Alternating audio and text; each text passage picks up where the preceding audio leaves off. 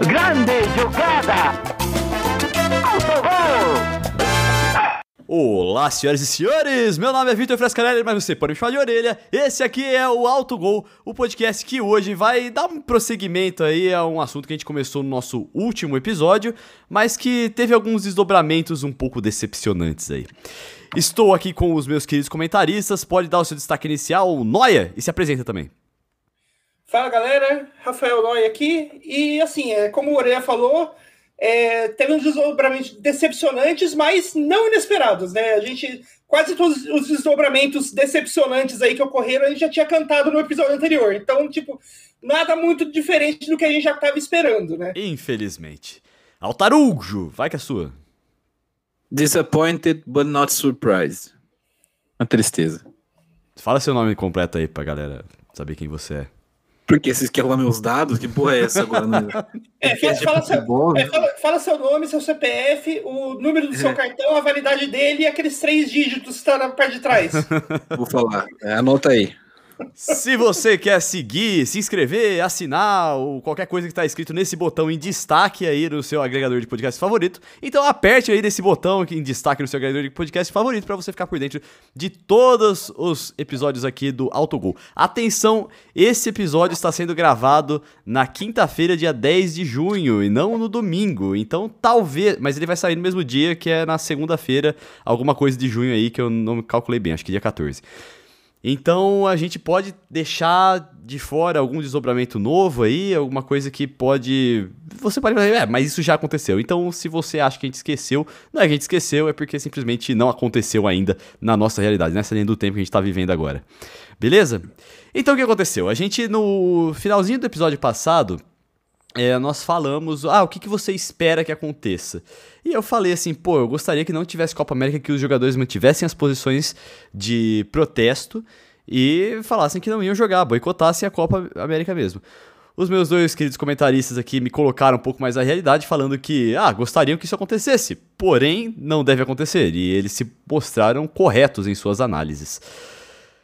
Ah, eu achei que. Eu, eu, tive, eu tive um fio de esperança. Eu falei assim, pô, chegou a hora que a gente vai reapropriar a camisa brasileira, da, da seleção brasileira, sabe?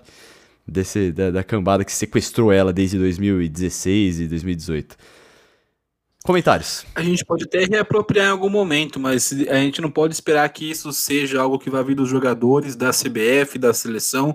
Né? Não, é, não é deles esse movimento de apropriação. Pelo contrário, acho que eles estão um pouco se fudendo com o que fazem com a camisa da, da, da CBF, da seleção, né, com o símbolo do que ela virou. É, e, não é um problema exclusivo do Brasil, né? No Peru, que é, é, há algo parecido com isso, né? A, a, o símbolo da camisa peruana é usada também pela extrema direita hoje, né? É uma cópia né, do, do, do que acontece no Brasil. Existe uma fórmula para essa... eleições. É, existe uma Oi. fórmula para a extrema direita e essa fórmula é seguida aí é, onde, se, onde quer que seja aplicada. A fórmula envolve fake news, é, sensacionalismo, esse tipo de coisa, sabe? E os símbolos também, né? Sim, e, e é muito triste, né? Porque Primeiro que, na, na real, né, é, toda essa, essa ideia de que não precisamos ser... Não, não precisamos. Né? A nossa luta não depende de usar ou não usar a camisa da, do, da, da, seleção, a bandeira do Brasil, né? e aí o, é muito comum você ver pessoas dizendo, na, na quando tem esse tipo de, de, discussão, esse tipo de debate, ah, não, mas é no, no, nas diretas já, o Brasil inteiro se pintou de verde e amarelo, é uma puta mentira. Né? Isso, isso é uma, uma distorção que a mídia hoje criou para também diminuir a importância do, do, do, movimento da esquerda nesse, nesse, nesse processo, nessa movimentação. Você é, pegar fotos daquela época, você vê o balão da CUT, a galera de vermelho. Né? Isso não é, é algo, não é, algo partidário também, né? Não é, não é, é óbvio que tem partidos que são mais interessados em, em algumas pautas do que outros, mas não é, mas isso não, não, é, não é usar o vermelho, usar a CUT, usar a não usar o verde e amarelo que vai impedir a mudança no Brasil.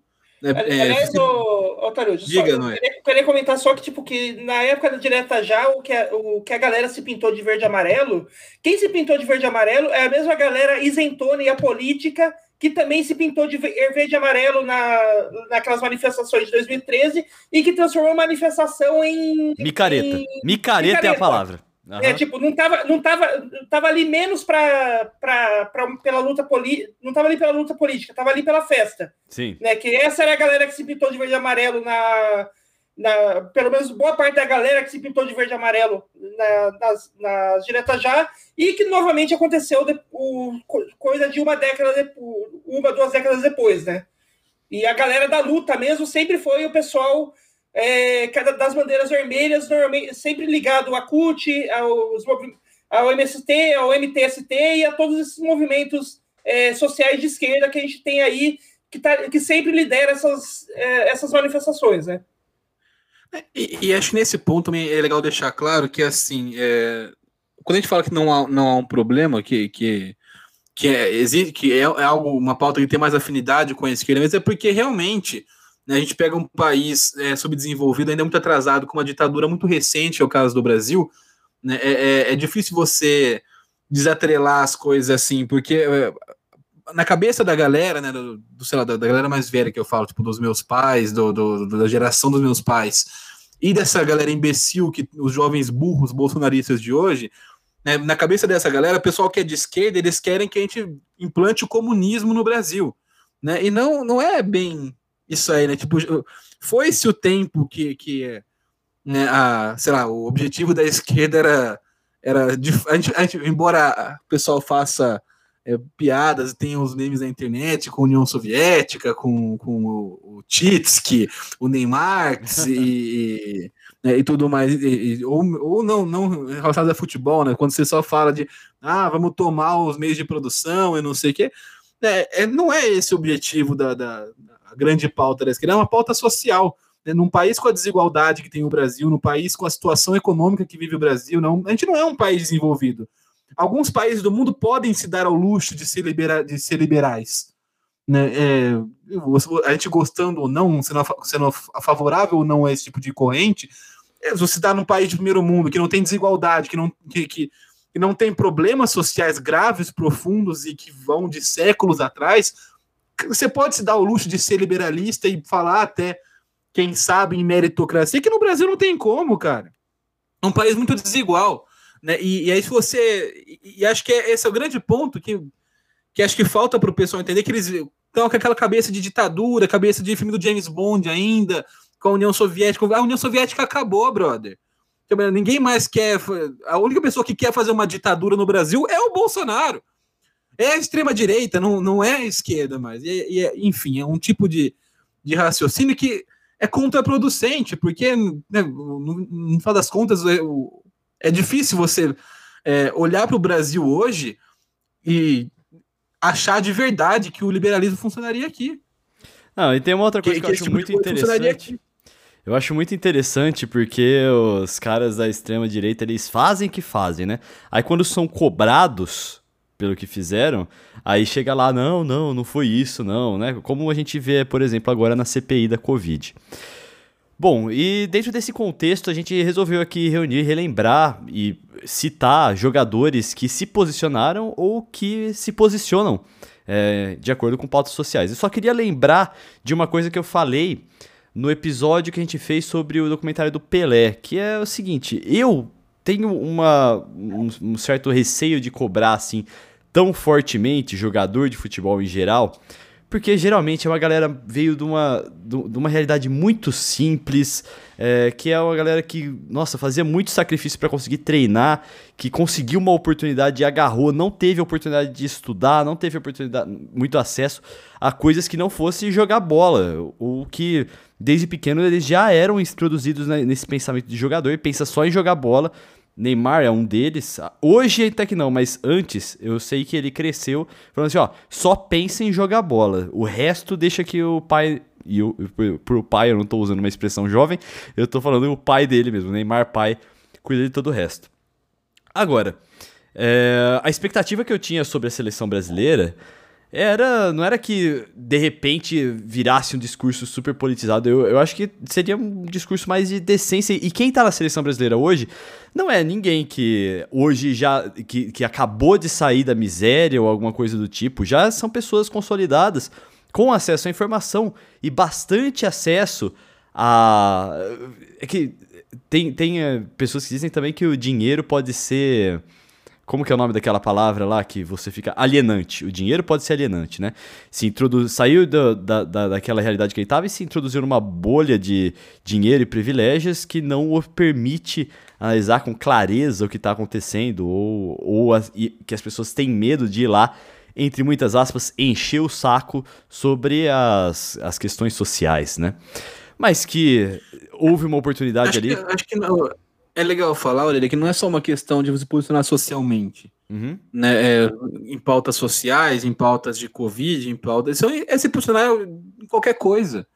Né, é, é você boa, saber boa. Que, bem, que, bem pensado. Que, que, ali pro, pro, tem uma pessoa, né? Tem, tem, não, não é um cara completamente apático, isolado numa bolha, né, alienado, e, e que, é, que a grande maioria dos, do, não só dos jogadores, eu já falei isso aqui também, a gente cobra muito de jogador, mas personalidades brasileiras em geral são alienadas, vivem numa bolha, vivem num negócio à parte. Em cima do muro. Né, e não né? se posicionam. Né? A, gente, a gente não cobra, por exemplo, posicionamento. É que o jogador de futebol, o futebol é um meio mais, sei lá, problemático. Então ele vira e mexe tem relação com esse tipo de coisa, né? O, o, futebol vira e mexe é envolvido nesse tipo de situação, como foi com a Copa América, como foi com a volta né, do, do, dos jogos durante a pandemia. Mas e a gente acaba cobrando um pouco mais jogadores é, se posicionam porque são, são caras que né, são realmente muito. Né, né, Foda-se é, tudo. Sabe, sabe uma coisa que eu tenho um pouco de medo também, o Altarujo? Que, por exemplo, um jogador que resolveu se posicionar é o Felipe Melo. Quantos Felipe Melos, não tá? ou quantas pessoas o Felipe Melo não consegue, com aquele discurso de pastor dele lá, consegue é, então, mas puxar é, lado então, mas é só assim, tem gente que se posiciona assim, mas achei que a gente cobra muito de jogador, mas é, é, é de, de, famoso brasileiro em geral, não tudo, tudo no Brasil, não só famoso, acho que é legal falar isso também. A gente tem no Brasil a, a uma, uma, uma noção de que tem que fazer média com tudo o tempo inteiro de se preservar e colocar panos quentes em tudo. Então, o nosso jornalismo, que não deveria ser assim, é assim. Ainda hoje é jornalismo declaratório. Então, Bolsonaro vai lá e fala assim: é, a cloroquina funciona. Então, a manchete da Folha, do Estadão, do Globo estampa.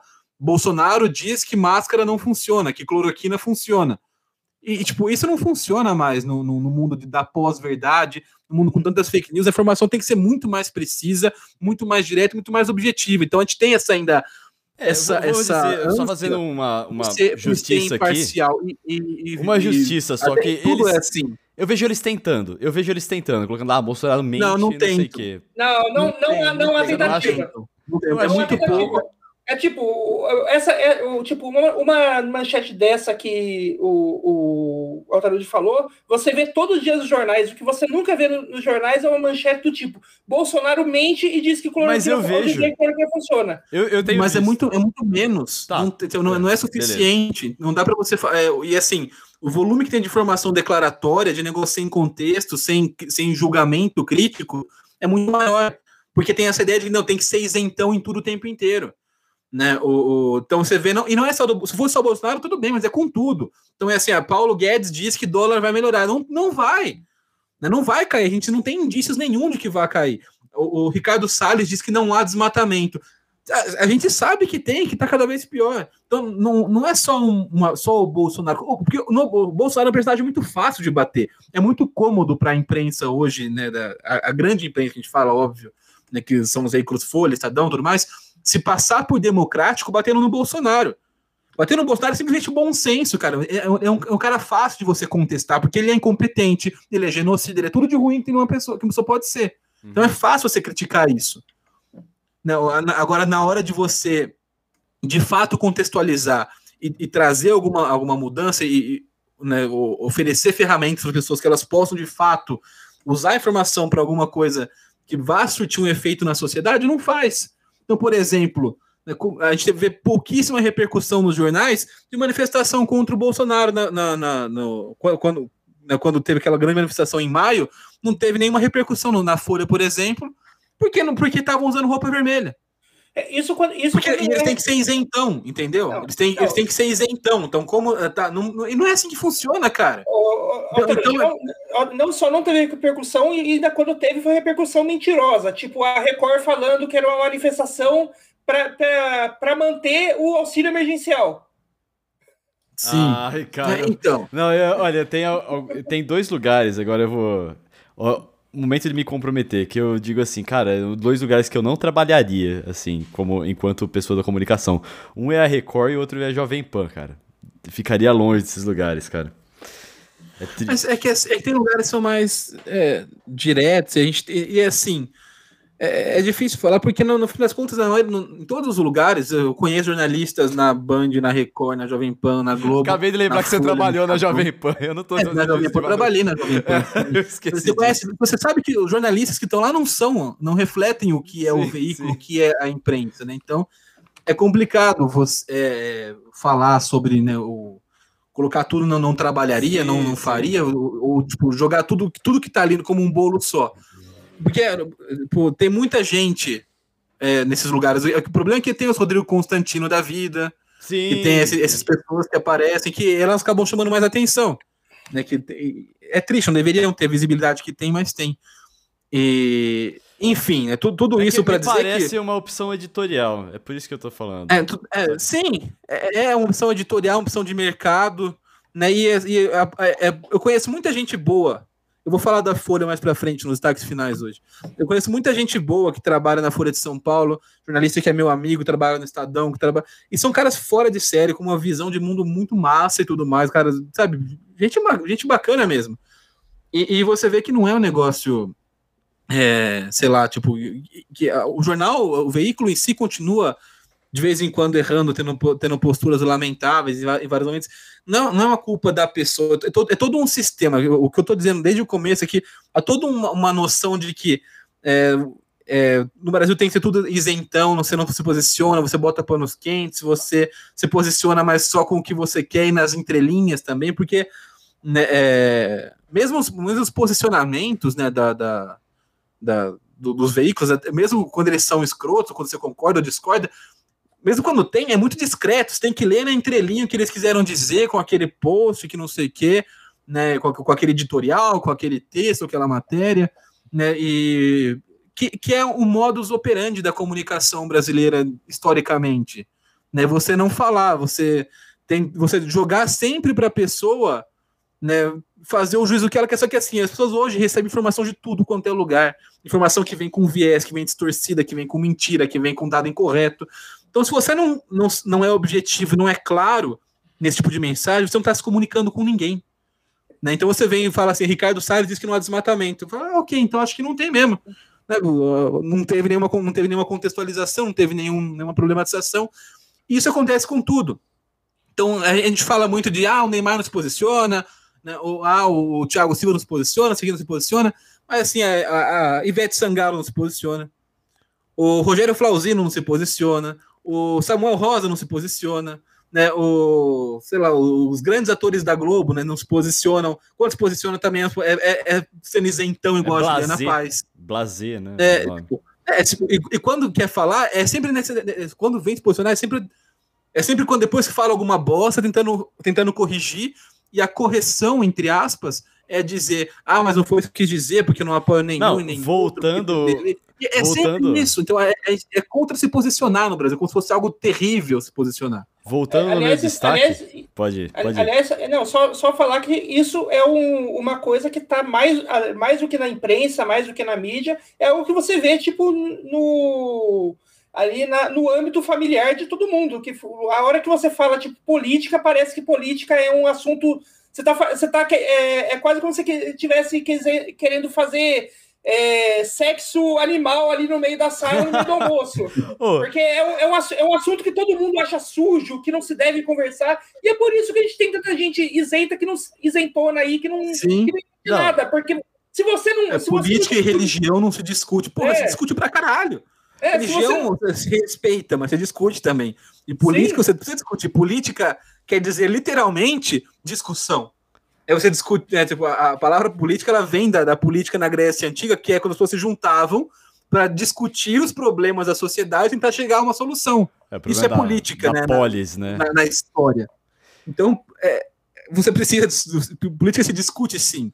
Você tem que se posicionar, você tem que se- fazer ouvir. Não, tem algumas Né, e- coisas que eu, que, eu, que eu peguei nessa, nessa discussão aqui. A primeira é que exatamente a galera que reclama que tá discutindo política, é a galera que puxa, o bolsonarista que puxa o assunto política, toma um pau na argumentação e depois fica falando que não gosta de política. É sempre, sempre. Pode, pode observar. É sempre desse, desse, é, é essa, esse mesmo roteiro. Outra coisa sobre as pessoas que não se posicionam. É, sabe por quê? Porque quem se posiciona, se posiciona contra, né? E aí, por que, que o, o, artista ali não fala abertamente que, que é a favor de Bolsonaro, por exemplo? Porque sabe que tá errado. É aquilo que eu falei da, da parte da CPI da Covid lá, que faz o que faz e a hora que chega lá, não, não, não, não foi isso, não, não sei o que. Então, na, na, aliás, eu acho eu, eu, mudaria só essa coisa, não é que, que a pessoa sabe que tá errado, ela não sabe que tá errado, mas falar que é a favor de Bolsonaro hoje é feio. Tanto que quando não era feio, quando era cool, que foi da época das eleições, toda essa galera aparecia com camisetinha do Brasil falando para votar no Bolsonaro. É foda, cara. Sim. É foda. Meu partido é o Brasil, tudo esse tipo, esse tipo de campanha. É, então, é, é, é, essa questão, acho que para né, a gente contextualizar e embasar a discussão sobre seleção brasileira, sobre CBF, tudo mais, é importante, porque é cultural do Brasil, da, das, das celebridades, das instituições, da personalidade brasileira, não se posicionar e, fu e fugir de algo claro. Né? Tipo, você tem ainda um outro maluco, tipo Felipe Melo, doente, ou ou que, que, se posiciona muito a favor do Bolsonaro, mas é, é um negócio raro. E não é só que é, é feio se posicionar com o Bolsonaro, que é o que o Noé falou, é um tabu falar de política.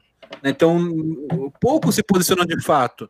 Né? Se você, você ah, mas eu consigo falar vários, lá, vários cantores, vários atores que eu sei que são que falam que são contra o Bolsonaro, beleza, mas tipo assim, pega a porcentagem que sobre do universo de personalidades famosas brasileiras a discussão ainda é muito centrada às pessoas comuns, né, aos, aos perfis pessoais de Twitter, né? Então é, é, é algo que é e, e, isso gera bolha, né? Porque na, na, cabeça dessas pessoas, dessa galera, o mundo tá ótimo. É o que a gente falou aqui na, na, também comparando, mas tortamente, com o que a gente discutiu no episódio que a gente comentou o documentário do Pelé. Cara, para essa, para o Pelé naquela época, realmente ele acreditava que o Brasil estava bem. Tipo, ele tá bem, tá ganhando dinheiro, tá ganhando Copa, tá jogando futebol. Para essa galera também, mano, eles estão lá ricos no Instagram deles, vivendo, vivendo a vida. Isso vale para jogador, vale para ator, vale para cantor. Então, eles não entendem de fato né, a, a, a, o que é Sim. o dia a dia e por que é importante essa política. Né? O, o que eu acho que é um fenômeno que acho que é, que é meio bizarro. Eu não sei como explicar, por exemplo, é porque muitas, muitos jogadores, muitos famosos, muitos atores vieram né, de situação de pobreza, que o Brasil é um país que tem mais pessoas pobres que pessoas ricas. Então, muitas, muitas pessoas são famosas é porque deram a volta por cima e conseguiram, né? Tipo, pô, morava numa casa apertada com um monte de irmão e não sei o quê, e começou a treinar futebol, e virou jogador, ou virou atleta, ou virou ator, ou virou cantor, né? É, é e, e, e, e, assim, é, rola um descolamento. Em algum momento, essa pessoa se rompe, rompe com as origens dela. Isso é um fenômeno muito comum no, no, Brasil, eu acho que tem muito a ver, e acho que é aí que entra toda aquela, aquela manipulação, aquele jogo mental de ve, veicular ideias de meritocracia, de nos dizer assim, ah, não, mas eu tô aqui porque eu mereci. Então, qualquer um que quiser que trabalhar e que, e que se esforçar vai conseguir isso também. É, aliás, sendo que não é bem assim. Esse discurso é falho, é uma mentira. Taruja, aliás, isso que você falou da descolação, a real é que você não precisa nem ser jogador de futebol, artista ou pessoas que ganham ali seus cinco, seis dígitos de, de cheque de, de, de salário. Porque assim, a, a, realidade do Brasil hoje é que qualquer pessoa. Hoje, qualquer pessoa que ganha dois salários mínimos e tem um, um Uno 2000, um Uno 97 na garagem, acha, se acha rico, se acha empresário se acha que não é mais que não faz mais, mais parte da população pobre e por isso e como a de, uh, e como uh, o discurso do, da direita é sempre tipo proteger o rico é essa pessoa que se acha rico Sim. acha que a direita tá lá para proteger ele não para enfiar no cu dele é, é, é quase ele, fofo é, não, não há consciência de classe né? não há consciência do seu espaço não no há. âmbito geral não, é, é quase fofo quando alguém da classe média fala que é contra taxar grandes fortunas, heranças, é, o, o, movimento do MTST, desapropriação, é, tipo, a ocupação né, do MTST, achando que, que, além de tudo é uma mentira, mas achando que vão entrar na casa, no apartamentinho dela, que ela comprou. Não, cara, é, é até singelo quando a pessoa da classe média é alienada e desconectada do mundo a esse ponto de achar que quando está falando de taxar grandes fortunas e heranças, é dessa pessoa que está falando. Cara, né? não é nem e... dos milionários aí que a gente tá falando, a gente tá falando dos é, bilionários. A gente tá falando um negócio muito, muito acima disso. Tu pode ser um. Tu pode ganhar, sei lá, 50 mil por mês, você não tá nessa faixa que a gente tá falando ainda. Essa faixa que a gente tá falando tá muito, é muito, muito além da nossa realidade. Que é, o, que é da onde vem a desigualdade de fato social do Brasil, né? É, ninguém, tá, ninguém é contra você ter a sua casinha e ter um apartamento no, no, no litoral para você passar o, o, fim de ano.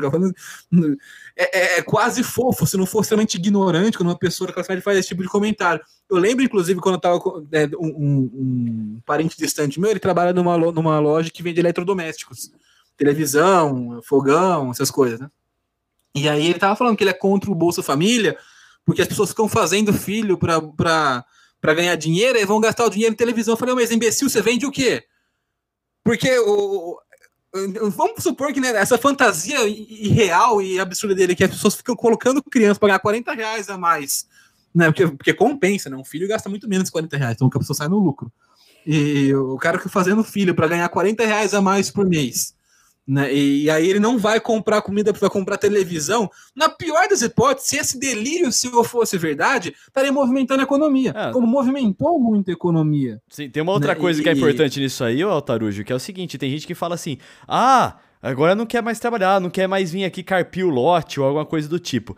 Você tá pagando justo, o justo pro trabalho? Porque se for para ir ter um trabalho semi-escravo, você é melhor realmente ficar em casa e pegar o auxílio do governo para não do que receber um salário de fome em condições análogas à escravidão.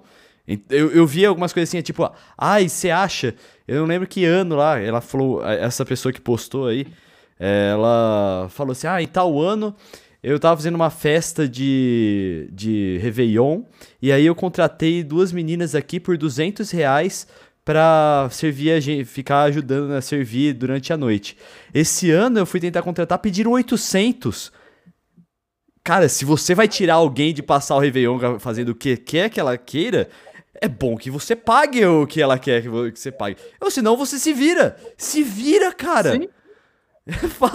É, é, é, é, é, nojento. É, muito bom que eles querem o mercado tem que ser livre pra, só para eles, né? Pro resto. aliás, tem, tem, uma, tem uma história parecida a essa que é o, o, eu ouvi diretamente do meu pai essa história. Que ele contando, tipo, a, a história de que tinha um amigo dele que ele trabalhava para essas companhias de.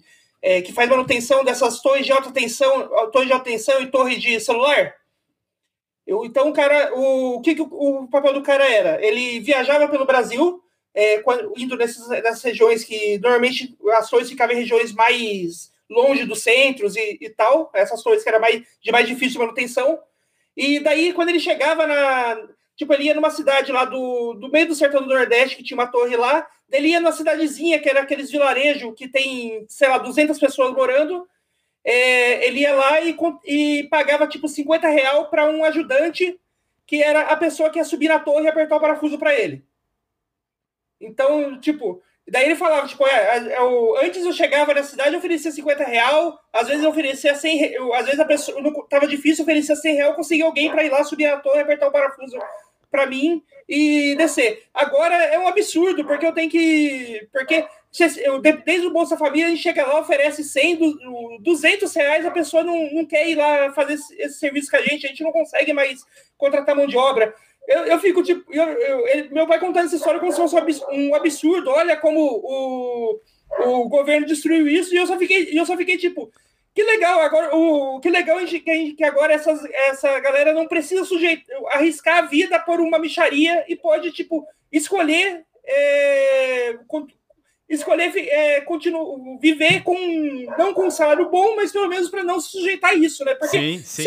Se, se, se, se, se, porque aquela coisa, se, dignidade, né? né? Se, se, esse, se esse trabalho fosse é, fosse, fosse mesmo. É, se, essa, se, essa, empresa levasse o trabalho realmente a sério, ela tinha contratado alguém junto com essa pessoa para ter, ter CLT, para ter seguro de vida, para fazer esse serviço subir na torre e, e apertar o parafuso. O que, o, que, o que essa empresa quer? Ela queria pagar uma micharia de 50 reais para se um cara cair lá de cima, ela não tem nada a ver, não, não tem nenhum vínculo. Não, ela simplesmente vai embora, pega outra pessoa e, e deixa o corpo lá. E essa, essa era a realidade que, ele, que eles é, sentem falta. É né? horrível, cara. É horrível.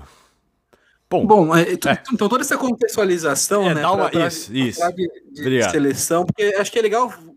co- É que a gente falou, quando a gente fala que política e futebol se misturam, é porque tem todo um contexto cultural, social e político que interfere também no esporte. Então não dá para você chegar e falar apenas que ah, ah, não, o jogador de futebol é, é- é- é alienado, é desconexo.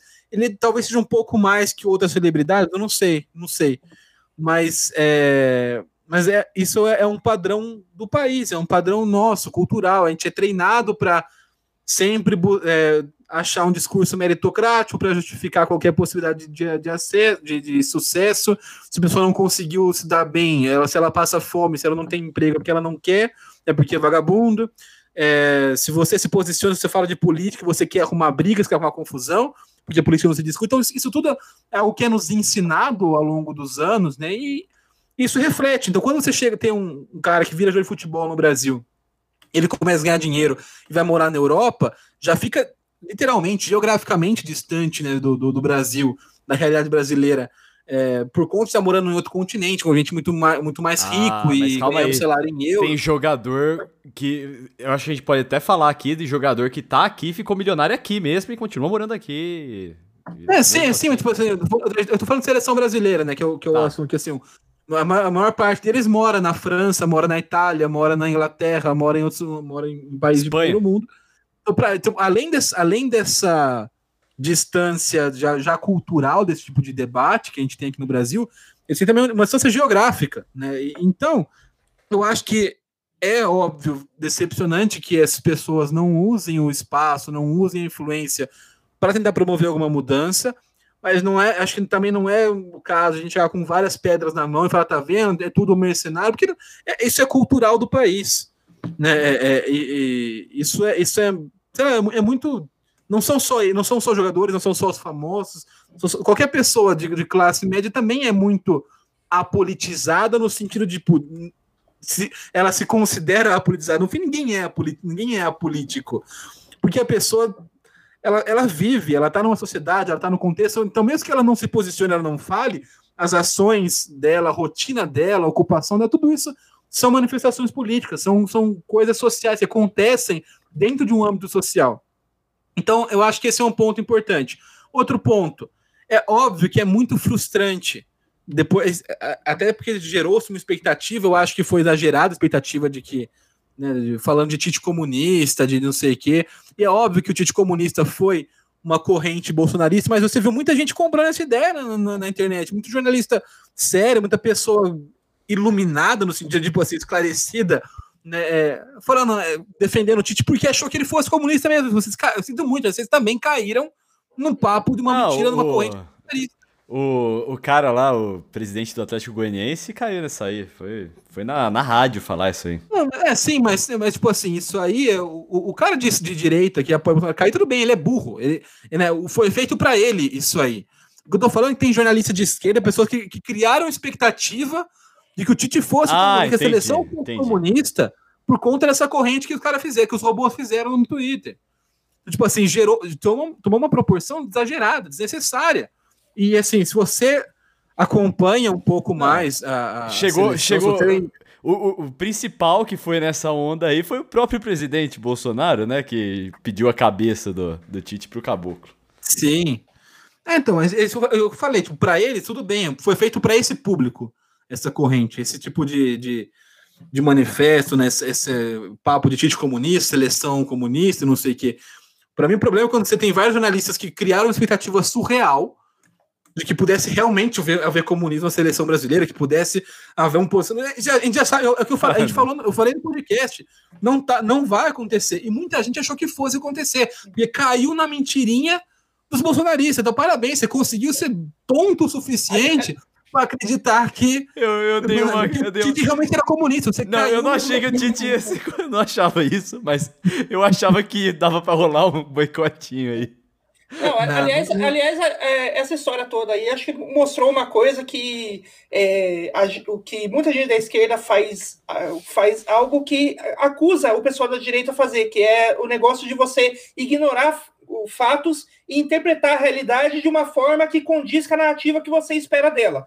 Tipo, a, essa ideia de tipo, ah, o motim, o Tite é comunista, a seleção vai fazer o motim, é, não tinha nenhum fato que, que deixava claro que a seleção ia fazer um motim por causa de jogar, na Copa, de jogar a Copa América. É, tipo, desde, desde o que, que a gente come, que, que, começou a sair as primeiras é, informações sobre o caso e tal, jogar a Copa América não era o problema. O problema, o, o problema desde o início é, sempre, o, sempre pareceu ser o fato do Caboclo ter transformado a, essa ideia de jogar a Copa América em um comício do Bolsonaro. Que sim, isso sim. Que, que os jogadores viram isso como usar a seleção para fazer política. Não que a seleção não. É que assim, eu, deixa claro, é uma, posição, é uma posição bem burra isso, porque a seleção já está sendo usada para fazer política desde que a, a, a extrema-direita assumiu o manto do, do time como o símbolo dela. Mas é aquela coisa, é, isso é algo que acontece fora da bolha dos jogadores. Então, para os jogadores, tanto faz. A hora que o Caboclo, que o Caboclo, um representante oficial da seleção, da CBF e da seleção brasileira, resolveu transformar isso em, em comício oficial, em oficialmente ligar a seleção ao Bolsonaro, que foi quando o sabor estourou, porque chegou lá dentro deles. Caboclo afastou, voltou a bolha. Tipo, aqui dentro da gente, a gente não está mais sendo usado para política, entre muitas aspas. É, tipo, é, para os jogadores, aí... não. Para os jogadores está tudo certo. Então, tipo, que... se, se se eles conseguiram o que eles, o, o, que eles querem, o que eles queriam, não tem por. Na visão deles, não tinha por que não jogar a Copa América e daí talvez serem hipócritas e transformar aquilo no. Usar a seleção para fazer política, no caso deles. Tipo, se eles foi, continuassem o motim mesmo depois da afastamento do caboclo. Então, assim, tipo, eu. É, fal, e, falando especificamente daquela carta do, do, do, Barquinhos, que eu tenho uma opinião bastante. É, um tanto. que é. um tanto é, polêmica sobre ela, no sentido de que ela difere do que muita, do, da, de muitas análises que ela fez. Eu, eu concordo com muita análise, com todas as análises que falam que é uma posição burra, é uma posição alienada, fora da realidade, de gente que só está olhando para o próprio umbigo e ignora todo o resto da situação do país, mas é uma posição coerente, pra, porque é, todo motim já surgiu de uma ideia burra, alienada e tal, de que a seleção não podia ser usada para política. E assim que o Caboclo foi afastado, o problema foi resolvido. Então é totalmente coerente esse motim acabar. É uma visão Sim. burra, mas é coerente. Sim, né, falar isso, que, que, é, co que é coerente, que assim, os jogadores não, nunca manifestaram problema com a Copa pelo, pelo contrário, a gente teve até tweet do Thiago Silva falando que não via problema em fazer a Copa América no Brasil. Né? É óbvio, cara, o cara mora em Londres, tipo, beleza, é óbvio que tu não vê problema, só aqui tá mais mil pessoas por dia, mas beleza. É, a, a, e assim, para mim, o erro é de quem, de quem acreditou que realmente fosse um posicionamento em relação à pandemia, a, e não era. Era com o Rogério Caboclo, e, é, porque, e de novo, isso vem da, do, do que a gente falou agora há pouco, dessa cultura de que nós temos que ser isentões a todo momento. Então, o que incomodou eles foi trazer um debate político, seja qualquer, qualquer que fosse o lado desse debate político, para a seleção brasileira. Porque para essa galera, até então, né, jogar na Copa América, ser ou não ser no Brasil, ter ou não ter pandemia. Isso não era política, porque é o que a gente falou, a gente vive numa, numa bolha de achar que ah, eu sou apolítico, não, eu não me envolvo, não, mas você está envolvido, quer você queira ou não. Você, é o que eu falei, não existe apolítico, especialmente no país como o Brasil hoje, né? E então, para o que é política para a maioria das pessoas e para esses jogadores também é falar de políticos, de, né, de, de, governantes ou candidatos, né, ou ex-governante. Você falou de Bolsonaro, falou de Lula, falou de não sei o que, ah, você está sendo falando de, aí está falando de política para eles. Se você está falando de educação, você não está falando de política. Então, primeiro tem esse, tem esse descolamento, né, essa, essa, essa falta de leitura de que tudo na real é política. Porque a gente vê até hoje jornalista de veículo grande falando bosta como futebol e política não podem se misturar né? E, e, e, porque a pessoa não entende. Acho que política é partido, e não é isso. Partido é uma extensão política, é um, é um pequeno aspecto do, de todo o universo. Que é, qualquer discussão que você tem sobre educação, sobre saúde, sobre esporte, sobre imposto, tudo, tudo isso é política. Cada vez que você reclama que tem que pagar o IPTU, você está fazendo política? Só que, só que o que não pode é você falar diretamente de, de partidos políticos, de figuras políticas. Né? Isso que é o, é o grande tabu. E aí, nessa ideia de que a gente tem que ser isentão o tempo todo, o que incomodou o grupo foi isso. Né? Foi, foi ter a imagem deles atrelada a um posicionamento político. A um evento Talvez alguns, alguns jogadores né? até, até, até, até sejam bolsominions na seleção. Mas acho que ter, essa, ter eh, a imagem deles como produto, como negócio, vinculada a isso incomodou. A possibilidade de sair o Tite do Renato Gaúcho incomodou mais ainda. Né? E assim. O jogador, eu acho que ele ainda tem uma proteção, Altarujo, que outras celebridades não têm, que é uma a pro, assim a prova de ser arrancado do muro, sabe? Porque outras celebridades, artistas, é, pessoal da música, eles estão o tempo todo criando bastante conteúdo que tem a ver mais com a personalidade deles do que exatamente com a habilidade deles. E o jogador, ele é no geral assim, claro que nós temos os TikTokers e tudo mais, mas é visto jogando bola. Então é como se fosse uma maquininha de jogar futebol, né? Eles não são tão arrancados de cima do muro quanto as outras celebridades são, na minha opinião.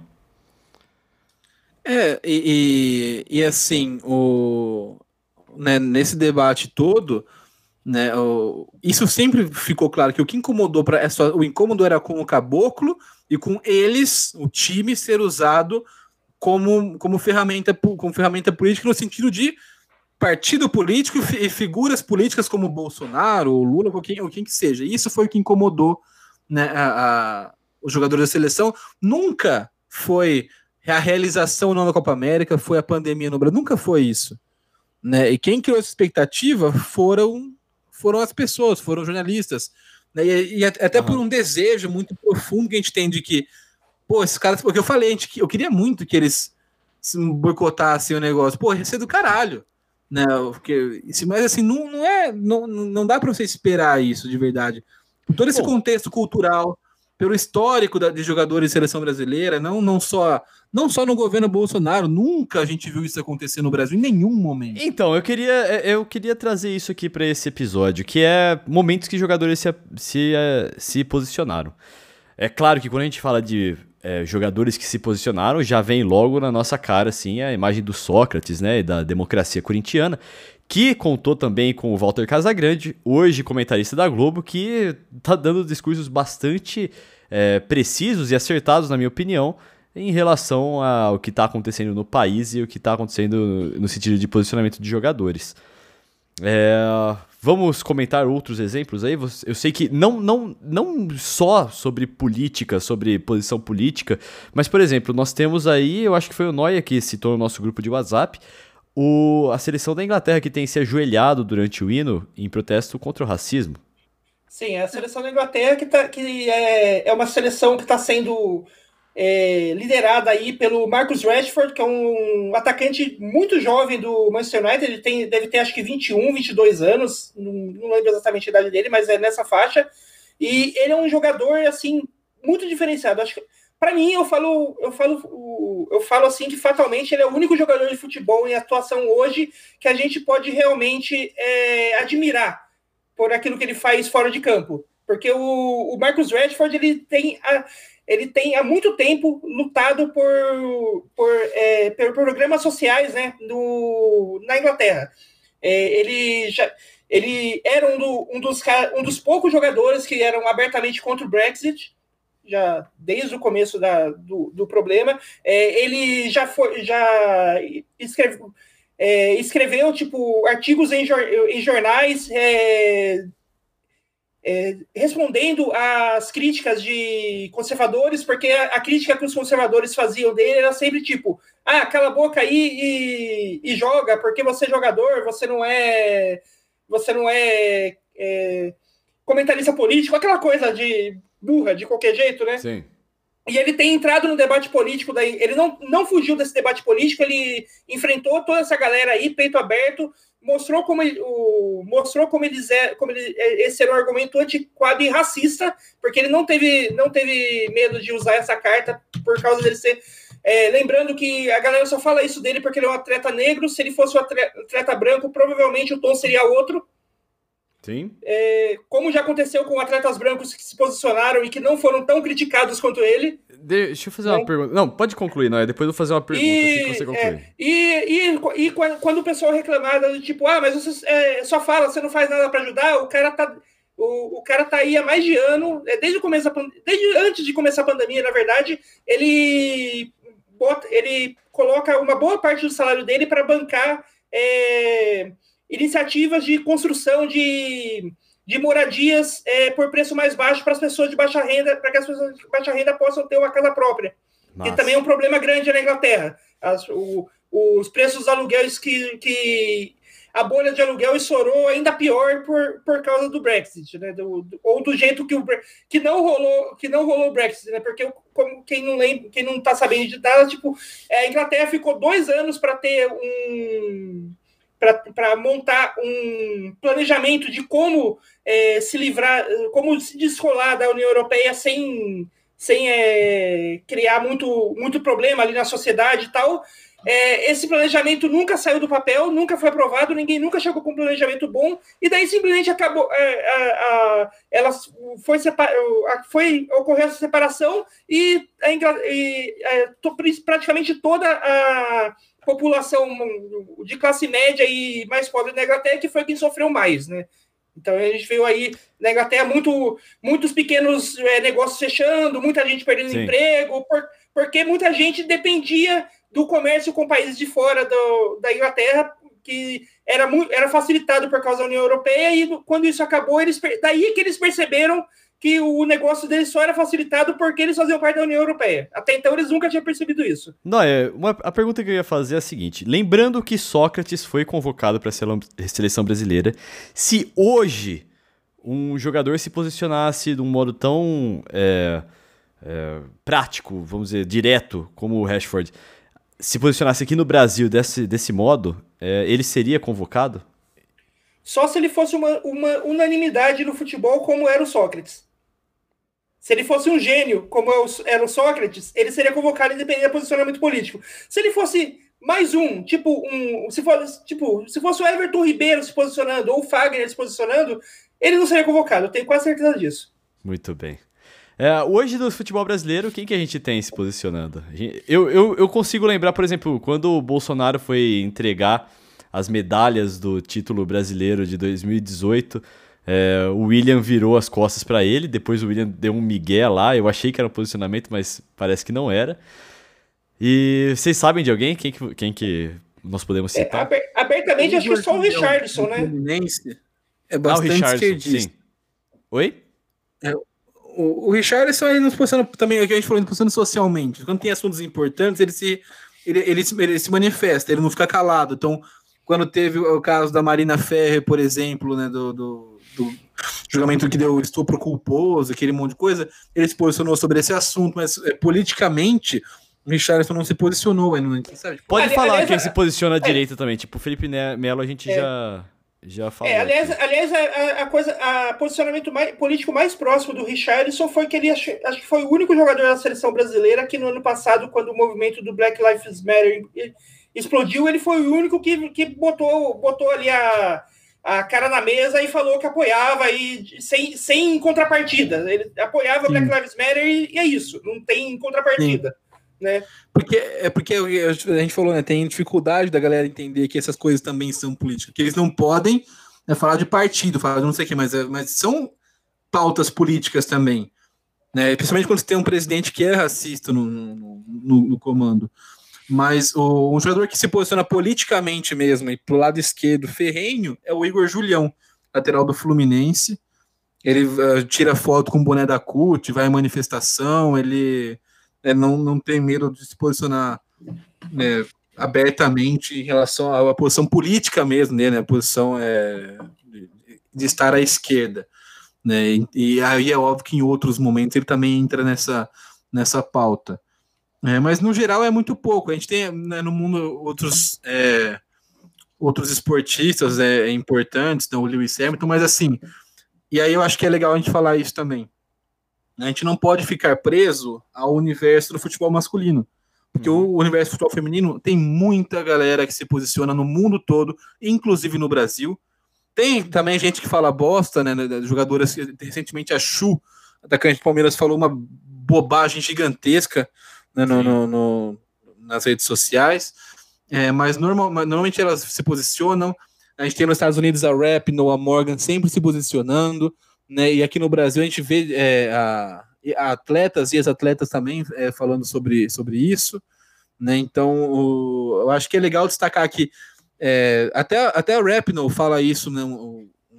Tem um discurso, né? Que fizeram uma, uma, longa entrevista com ela uma vez, ela depois deu um discurso que ela disse na, na Copa do antes da Copa do Mundo da França 2019 que se ela que se, o Brasil, se os Estados Unidos fosse campeão, ela não iria querer se encontrar com Donald Trump.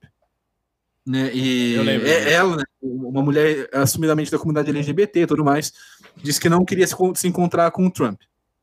E, e aí ela, ela, ela fala assim, cara, ela, ela fala, né, depois do discurso, quando questionada, eu duvido que se o Cristiano Ronaldo, se o Messi, se o Neymar falassem, se posicionasse, alguém ia diminuir o tamanho deles como jogador. Pelo contrário, eles seriam né, é, mais do que atletas, seriam seres humanos muito foda, né? E, e, ela, e ela reclama, né? Diz né, do fato de que isso é restrito no futebol, futebol feminino.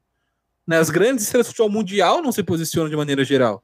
A gente teve ali no, no na Inglaterra, talvez seja um lugar onde os jogadores se posicionam mais, porque o futebol é mais ligado a, a, a causas sociais, né? Tem todo um histórico de repressão, né, desde a época da Margaret Thatcher e, e, e, né, o, e toda, toda a política de supressão a, a, torcedores de futebol, movimentos de futebol na Inglaterra. Então, é, é naturalmente um meio futebolístico, mas é, atuante nesse sentido. Você, se você for, inclusive, resgatar né, outros personagens da história que falavam, o time, né, o próprio Liverpool hoje, infelizmente, é, tá muito desconexo dessa, real, dessa realidade dele, mas é um time que tem muita ligação com, com os trabalhadores, com os operários né, na, na, na, Inglaterra, e são, esse tipo de coisa não se, não se esquece tão fácil. Então talvez seja um país um pouco fora da curva no futebol nesse sentido. E acho que em tudo, acho que até o próprio Lewis Hamilton, é que a gente mencionou como um grande sim, atleta que se posiciona nesse sentido, é, ele também é britânico, né? Então tem toda essa. Eu acho que o esporte na, na, na Inglaterra ele tem essa, essa raiz um pouco mais ligada. É, o Andy, o Andy Murray, o Andy Murray também no, no, tênis era um dos poucos tenistas que também se posicionava politicamente na época que ele Sim. jogava, né? Sim. Tem, tem algumas. É, o, o, Bill Shankly, né, um dos treinadores históricos, não o maior de todos os tempos da história do livro, falava né, sobre socialismo. Ele falava que ele, ele tinha uma visão de futebol, da vida que era socialista, que ele acreditava que todo mundo tinha que trabalhar para si mesmo, para a sociedade, as recompensas tinham que ser, ser compartilhadas. Ele sempre falou, da, inclusive usando a palavra socialismo. Né? É, você tem o, o, o, movimento do Black, do Black Lives Matter, todos, a seleção inglesa faz, mas todos os times na, na Inglaterra, em todos os jogos da Premier League, fazem isso. É a única liga que tem uma campanha de há muito tempo de, em relação a racismo. A, a, a, ainda tem muito que é um problema, né, mas é, que né, você vê que há alguma coisa, que simplesmente não é um não, não é um negócio para. É que também, que o, o, o Tarujo, eu acho. Na Itália, por exemplo, é, que é um campeonato, um país muito racista, um campeonato com muitos Sim. casos de racismo, às vezes eles fazem umas faixinhas assim, para inglês ver. É isso que eu ia falar, e... porque tem algum, alguns momentos eu também acho assim que é muito fácil falar racismo é errado. Todo mundo sabe que racismo é errado, sabe? Tipo, eu acho que tem que ter algumas atitudes é, diárias assim para que você conscientize, para que você leve porque falar, ah, é errado, racismo é errado. Claro, tudo, é meio óbvio, é, é, fácil falar isso, sabe? Difícil é você realmente se posicionar e, por exemplo, como o Lewis Hamilton fez, como o Richardson fez, que o Noé citou aqui, que fez o, um apoio sem ressalvas. Aí é um outro nível. Mas agora falar assim, ah, Sim, sou contra e... o racismo, tá? Parabéns, você é uma pessoa Sim. decente, só isso, é, é, o mínimo. Na última Champions, né, quando ia jogar times ingleses contra os países, a gente via que os times ingleses continuavam se ajoelhando antes dos jogos, né, enquanto ah, muitas vezes, sei lá, no jogo entre o Manchester City e Real Madrid, só o City ajoelhou. Né, então é, é, é um negócio diferente, é, é, um, é um, um, ambiente diferente. Óbvio que também tem toda a questão do, do marketing, também tem a questão de ser, de ser correto, né? E, e virou meio que automático, eles fazem isso todos os jogos lá agora. Então não dá para você falar, não, com certeza o Manchester City é um time super comum. Não, não é assim. Mas, o, mas é, é, essa discussão né, que une os dois está mais presente na, na, na, Inglaterra. Tanto que quando a gente falou sobre a Super League, eu falei, talvez em outros lugares em que torcedores foram contrários à Super League, né, primeiro, é, é, é, pessoal fosse fazer um boicote rápido, mas fosse acabar voltando eventualmente, porque tá tendo jogo, eu acho que na Inglaterra seria algo mais difícil. Lá os caras não têm pudor e falar assim, quer saber, foda-se, esse time morreu para mim, eu vou fazer, eu vou seguir minha vida sem esse time. Porque a, a raiz para eles é muito importante. Né? Então você, o que a gente falou, a gente tinha o neto do Bill Shankly pedindo para tirar a estátua do avô dele de Enfield. Porque ele não queria mais a imagem do avô, se, se o Liverpool entrasse na Superliga. Né? A, gente, a gente tem vários casos, casos de torcedores que quando né, tem, tem uma galera do United que já foi contra a venda do time e que criou um outro clube de futebol para não torcer mais o Manchester United, que é o United of Manchester, que não, não disputa ligas profissionais, mas assim, é, é, é diferente. Isso são coisas que a gente realmente, em outros países, inclusive no Brasil, aconteceria assim, ah, ah, não vou assistir. Mas depois de um tempo você acaba vendo. Porque é cultural também, né? não é nem que é melhor ou pior. Né? Lá é um pouco mais ligado a esse tipo de raiz. E também, não, e ainda assim, é muito longe do ideal. Né? É, o, o, mas é, é um lugar que, que seja talvez um ponto fora da curva no futebol. E aí volta no que a Rap não falou, que é o por que, que os jogadores de futebol não se posicionam nunca? Né, você tem, e você tem vários, o, assim, você é óbvio que você vai falar, tem, tem um ou outro, você vai lembrar o Sócrates, não sei o quê, mas na grande maioria, cara, é todos apáticos, né? Sim, é, sim, sim, é esmagador. E, se, você, aí você pega nos jogadores, jogadores brasileiros, que é um caso ainda mais extremo, que é uma, uma população que já não gosta de se posicionar naturalmente, sem ser famoso que já evita o debate político sem ser famoso. Que é uma população. É, e, são jogadores que é, vieram de uma situação de pobreza e ficaram ricos, muito, muito ricos. Não teve uma... Então é, é, é, é ainda mais fácil de entender por que, que, eles não se posicionam. Porque é um contexto cultural. Deveriam se posicionar assim. E a gente sempre vai cobrar para isso, mas acho que uma coisa é você cobrar para que haja posicionamento, eu acho correto.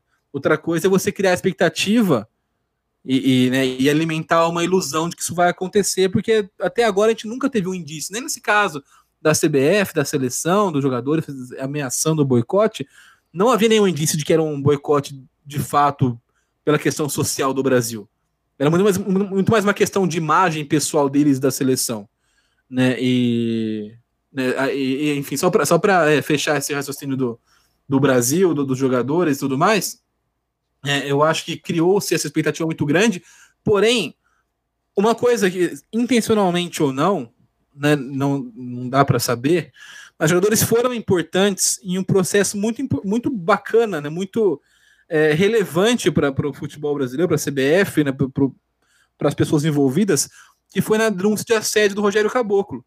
A gente falou isso no, por cima no episódio no domingo, no, no domingo passado, mas o, o o, esse, esse é um processo, o processo que a, a ex-secretária do Rogério Caboclo na CBF moveu contra ele por assédio sexual, jamais daria em nada, jamais teria repercussão se não fosse também esse posicionamento dos jogadores. Tem também o trabalho jornalístico fudido da Gabi, da, da Gabi Moreira e do Martim Fernandes, que fizeram um trabalho muito, muito legal de apuração, de investigação, colocando os áudios do, do, do Caboclo no Fantástico, isso foi do caralho né? E, e assim, e, e, mais uma vez mostra, são, são dois jornalistas esportivos. Então aí é mais um chupa-cereto, porque se você acha que política e esporte não se mistura, tá aí, a gente ia ficar falando o quê? Só de jogo, ah, o Brasil venceu o Paraguai, o Brasil venceu o Equador, né? E ia passar batido esse negócio desse. Então, parabéns né, para Gabi Moreira, para Martim Fernandes, no momento em que é, ainda tinha gente questionando se jornalista esportivo deveria falar de outras coisas não futebol mostrar a importância de sim falar sobre esse tipo de coisa, de ser antes jornalista esportivo, de ser jornalista. Né? Não há, não há jornalismo esportivo sem jornalismo. E também nesse processo todo foi importante essa essa greve, digamos assim, dos jogadores. Né? Seja por outros interesses, eles tinham interesses pessoais, não estão nem aí para secretário, mas assim, se não rolasse essa pressão dos jogadores, não ia dar em nada na CBF. O Rogério Caboclo jamais teria afastado, já não vai dar em muita coisa. A gente conhece, né? O, o, que eu falei, o processo que começa com pedimos afastamento do caboclo para ele provar sua inocência, a gente sabe que não vai dar em lugar nenhum. Mas o mas não teria tido nem afastamento se não fosse essa indisposição dos jogadores com ele. no fim foi o timing casou, né? E, e, e, conseguiram afastar, mas eu duvido que isso teria algum, algum efeito de que ele seria afastado antes de qualquer julgamento, que ele, que ele não estaria no cargo se não fosse essa briga com os jogadores. Então, por um motivo torto, esquisito, ainda assim teve um, um impacto positivo. Óbvio que dentro do que criou-se expectativa é mínimo, mas teve um impacto positivo no, no, no, no, no cenário do CBF na última semana. Né, afastou um presidente que cometeu assédio sexual contra uma funcionária. Não era essa a intenção, não era, não era essa a ideia, né? Foi um, né? foi um efeito colateral, digamos assim, mas foi importante. E aí, é, de novo, expectativa e realidade. A minha expectativa nunca foi que os jogadores fossem fazer um boicote Copa América. Eu queria muito, mas nunca achei que isso pudesse acontecer de verdade. O problema era com o Caboclo, tirou o Caboclo, acabou o problema. Muito bem. Noé, antes de eu puxar as mídias sociais e os nossos destaques, o seu. Você quer falar mais alguma coisa sobre esse assunto? Quer dar uma fechada? Eu acho que o Altaru já fechou bem eh, já, a, toda, toda a história. Então tá, então já manda suas mídias sociais aí. Opa, se quiser me seguir aí, pode seguir no arroba Rafa Onoia. Altarujo. Arroba Felipe Altarujo. Muito bem, os dois estão escritos aqui. Também está escrito o meu Twitter e meu Instagram, que é @vitãofrasca. Vitão, você já sabe, sem o tio no ar. Não se esqueça também de se inscrever, assinar, é, seguir, seja lá o que está escrito nesse botão em destaque aí no seu agregador de podcasts favorito, para você ficar por dentro de todos os episódios aqui, todos os lançamentos do Autogol. E não se esqueça também de escutar os episódios anteriores, tem bastante coisa interessante. Especialmente se você escutou esse aqui, esse episódio aqui, sem escutar o anterior, é bastante recomendável. Vai, agora eu quero destaques em um minuto. Eu vou dar o um exemplo, começar pelo meu destaque de um minuto, tá bom? O Cruzeiro voltou aos esportes, ele anunciou o novo projeto de esportes que agora vai ser gerenciado pelo próprio Cruzeiro. Não vai ser um licenciamento de marca, o Cruzeiro mesmo vai tocar, vai fazer um investimento junto com a empresa F7WA, que é daqui de São Paulo. O Cruzeiro vai voltar com modalidade com, com times em, em Free Fire e outras modalidades aí, exceto League of Legends, que, ao entender do Cruzeiro, a vaga não é da Eflix, que rompeu com eles, é do Cruzeiro, mas aí é uma outra história. E para financiar isso, o Cruzeiro, que tá numa pindaíba danada, a gente já sabe disso, vai usar também aquele projeto de cripto, criptomoedas que ele fez para o time principal, para time principal não, para as revelações do Cruzeiro, para que os torcedores possam investir no time. Muito bem. Próximo destaque, alguém, se alguém tiver alguma coisa para falar em um minuto sobre isso, pode falar agora. Não tem. Altarujo. Meu destaque vai para a Folha de São Paulo e vai para em geral. Quando a gente falou quando tem Copa do Mundo, a gente vê muito, mostra muito despreparo, muita falta de conhecimento de muitos jornalistas, já algum episódio, eu não lembro qual foi. Mas quando tem Copa do Brasil, chega nessas fases de afunilamento de Copa do Brasil, a gente vê um show de xenofobia e de preconceito contra times do norte e do nordeste do Brasil. Né? E a gente viu isso essa semana no futebol brasileiro. Né? Primeiro, o São Paulo jogou contra o 4, contra o 4 de julho, ganhou o jogo de 9 a 1 e aí você depois teve um jornalista, né, da, de uma rádio falando que o futebol nordestino era um lixo, que não sei o que, não sei o que, palmeirense. E aí o Palmeiras foi eliminado pelo CRB ontem no Allianz Parque. Né, é, fiquei contente por, por, essa ironia do destino, né? É, justo o, o, time que ele torce caiu fora diante do, do, do time do, do, Nordeste, mas mais do que isso, é, a Folha de São Paulo, quando o, o, o Palmeiras perdeu, eu vou até achar a manchete para não para usar as aspas corretas. Né? Ela escreve, a manchete da, sobre a eliminação do Palmeiras é: Palmeiras permite nova zebra lagoana e cai para o CRB na Copa do Brasil.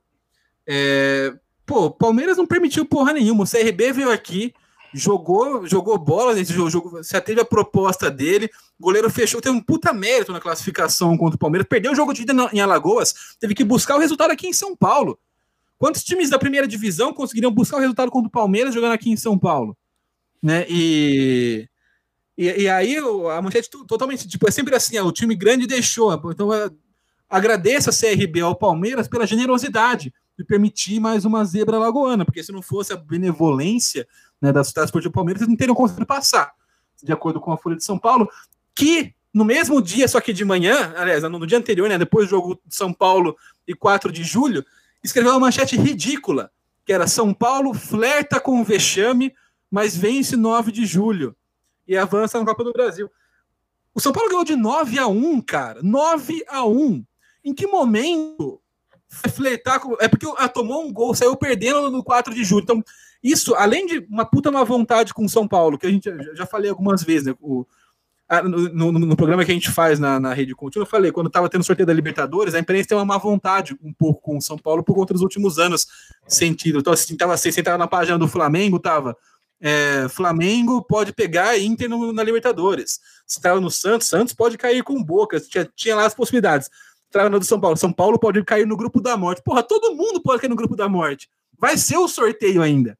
Mas é só na, só na página do São Paulo tava tipo, já, aquele, esse clima de desespero, de não vai dar, porque é um time que não tem dado nos últimos anos, né?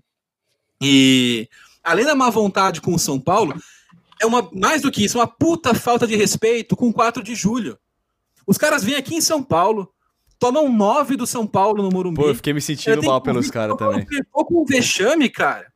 Porra, é, é, é, é, um show de preconceito, de, de, desrespeito com os times do Nordeste, com, e, e, que, e que esse desrespeito com o time do Nordeste não é só com o futebol do Nordeste. Ele tem uma origem numa, num, pensamento xenofóbico em geral. É como, como assim o Sudeste pôde perder né, para, para o Nordeste? Pôde. Né, e isso, embora não seja explicitamente dito, é, é o que reflete. Né? Então, você tomar um gol, do, você fazer 9 a 1 mas o Fato tomou um, meu Deus, é, você flertou com o vexame, pelo amor de Deus.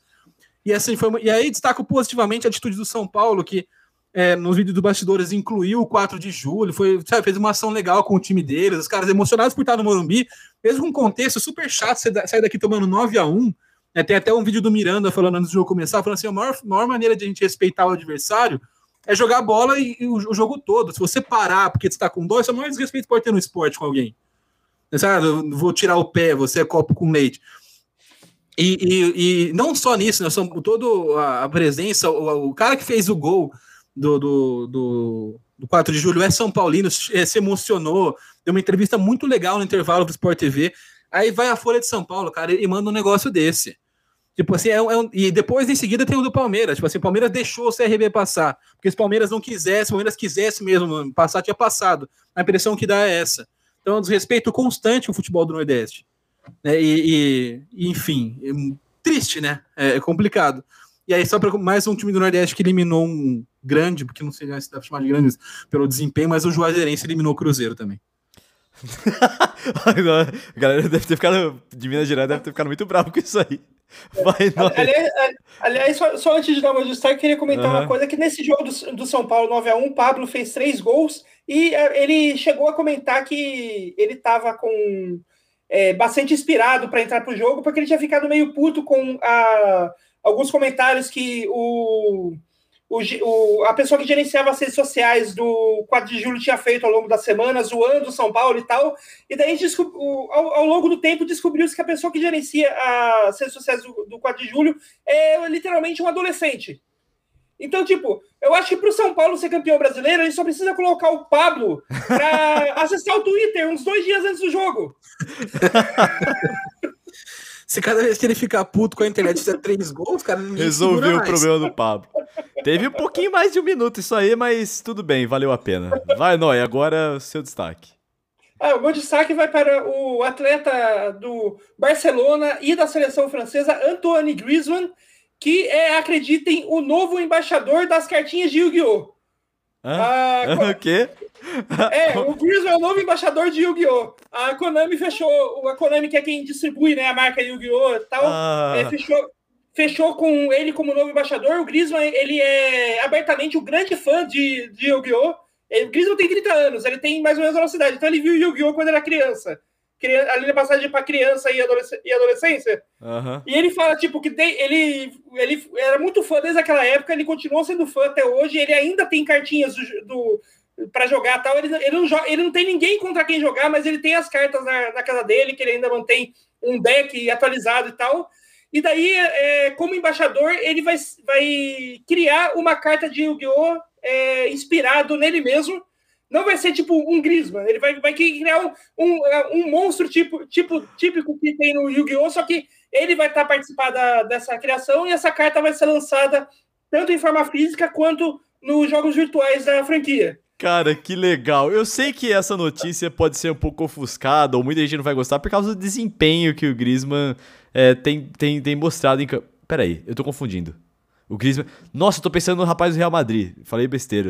O, o belga lá do Real Madrid. Hazard. Nossa, confundi os dois. Ah, sim. Não, é, Não, o eu tô- é o Griezmann Griezmann do Barcelona, né? Não. Não, O, o, o Griezmann Não, tava é com os da- problemas- o Griezmann com os problemas de desempenho no começo da temporada, quando Sim, o Barcelona todo tava, tava com problema, né? Mas ele terminou meio voando na temporada. Sim, ele é um O, o Griezmann é legal que ele é, ele é meio nerdão e não tem muita vergonha, né? Ele- O cara fez o gol na final da Copa do Mundo e comemorou com comemoração de Fortnite. Foi acho que a primeira aparição tipo de, de- de- do, fenômeno no, no- de jogos numa- num jogo de pô, final de Copa, né? Um jogo de muita expressão.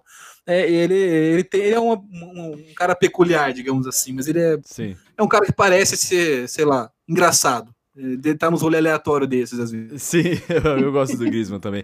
Eu, na época que eu morei na Polônia, tinha um francês que trabalhava lá na minha empresa lá e ele era super fã do Griezmann. Ele achava que era o novo Zidane, assim. Bom, tá um pouquinho longe, mas gosto do Griezmann. É isso aí, acabou o podcast. Tchau. Falou. Adeus.